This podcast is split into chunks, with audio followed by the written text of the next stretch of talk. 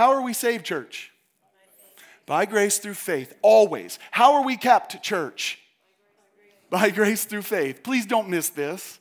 Please don't miss this. Too many Christians live by their actions. Now, I'm going to get to holiness by the end of the message today. But too many Christians are living by their actions so as to pay God back. You, know you can't pay God back.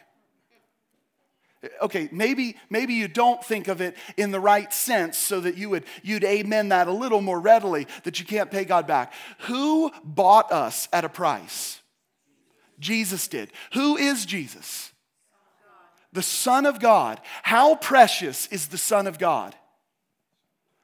Beyond compare.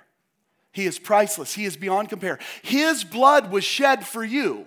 So think about what self righteousness actually says to God when we try to uh, pay God back for our salvation. We're actually saying that all of my actions and all of my deeds should be put on a scale and made equal with the blood of the most precious Son of God. We don't think of it that way. We look at it and we go, well, I, you know, I don't want God to remain mad at me. He's not mad at you if you are in Him, He loves you.